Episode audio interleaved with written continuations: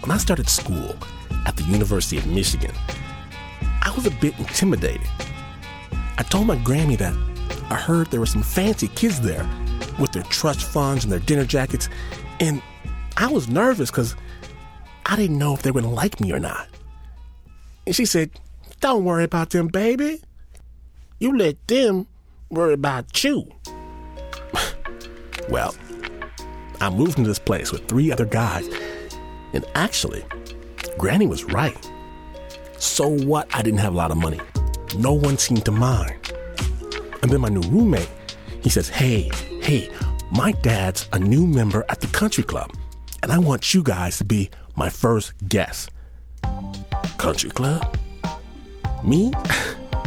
I always thought they feasted on roasted black folk in places like that. But I didn't want to be rude, so I went. And we walked through the mahogany door. We sat down in their cushioned seats, and lots of people came. And they called me Sir, unironically. My roommate told me his father had a bet with some other Richie Rich, right? That whoever rang up the biggest tab would win some kind of bragging rights. And my roommate was straight skippy. We've got to win. We have to win. So order whatever you want. Order two of them.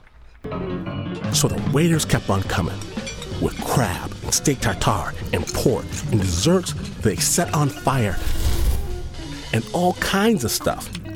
We ate and ate until we could not eat another pecan encrusted mouthful.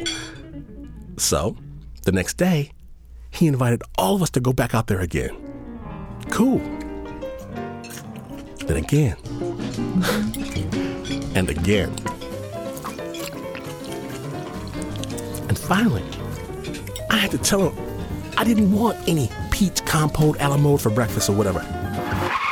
I just want some cornflakes, man. And I'm not gonna choke down any lobster bisque at 2 o'clock in the afternoon. I was a pretender anyway. Everyone there knew I had tricked some rich kid and was taking advantage. But my roommate begged me to go. Man, I just want my dad to win this contest. Who cares about a stupid contest? My dad cares. If he wins, then he'll know that he's arrived. Rich people problems. But my roommate was begging, all right, man, let's go polish off a roast quail with some of that balsamic reduction. Now, it's only a couple days later in econ class, right in front of me, I see a couple of those guys, country club guys. And the tall, good looking guy in the corduroy jacket tells the other tall, good looking guy in the corduroy jacket, he says, Dude, at the club, it's the most ridiculous thing.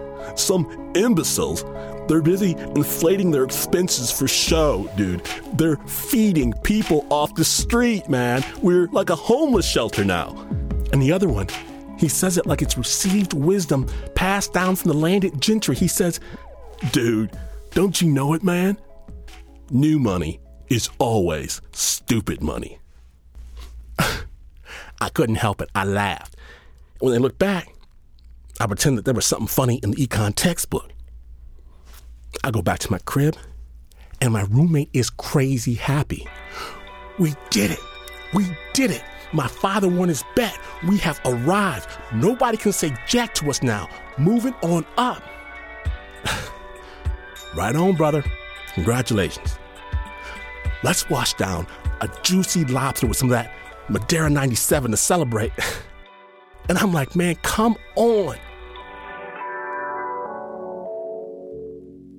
I know you think I'm a jerk, he says. Well, yeah, kinda I do. But I don't hold it against you. And he's like, please, just come with me. And I think about it. And I have to live with this guy, so we go to the club. And before we even get out of the car, I see the neckties, the shiny shoes, the cufflinks, and I look over and my roommate is breathing heavy like he's preparing for something horrible. And I'm like, man, what are we doing? You don't even want to be here. Of course I want to be here. And I tell him, I've got an idea. Let's road trip to my grandmother's house in Detroit instead. Your grandmother? Really? Is she gonna like me? Why are you so worried if someone's gonna like you?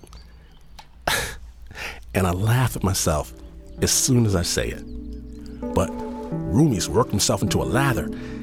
Is she gonna like me? And I'm honest. No, she's not gonna like you. Then why? Because we're gonna eat real food. But, and look, if and when my grandmother does like you, then you'll know you've really arrived.